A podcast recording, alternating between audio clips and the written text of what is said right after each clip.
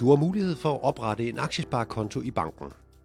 Det er en nem måde at komme i gang med at investere i aktier og visse investeringsbeviser. Banken sørger for at holde styr på tab og gevinster og indberetning til Skattestyrelsen.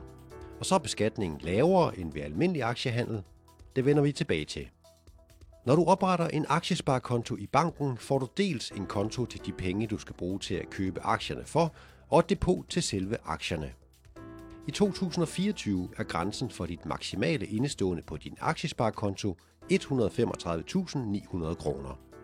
Værdien af dine aktier og indeståendet på kontoen skal altså tilsammen holde sig under indskudsloftet på 135.900 kroner.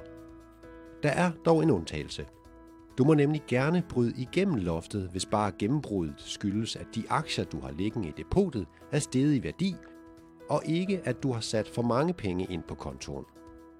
Du skal være opmærksom på, at der er høj risiko forbundet med at investere.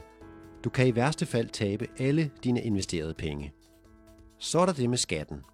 På en aktiesparekonto fungerer det anderledes end det du måske kender fra almindelig aktiehandel. Ved almindelig aktiehandel betaler du en skat på den gevinst, du har haft på aktierne, når du sælger dem. Skatten kan være enten 27% eller 42% afhængig af gevinstens størrelse. Med en aktiesparekonto betaler du hvert år skat af afkastet på dine aktier, uanset om du har solgt dine aktier eller ej. Til gengæld er skatten kun på 17% af afkastet.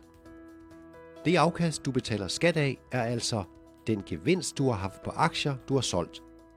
Værdistigningen på aktier, du ikke har solgt, eventuelt udbytte, som du har fået, minus et eventuelt tab, som du har haft på dine aktier. Hvis du ved årets udgang har haft tab på dine aktier, så bliver tabet automatisk fremført til det nye år og modregnet i skatten næste gang, du opnår et afkast.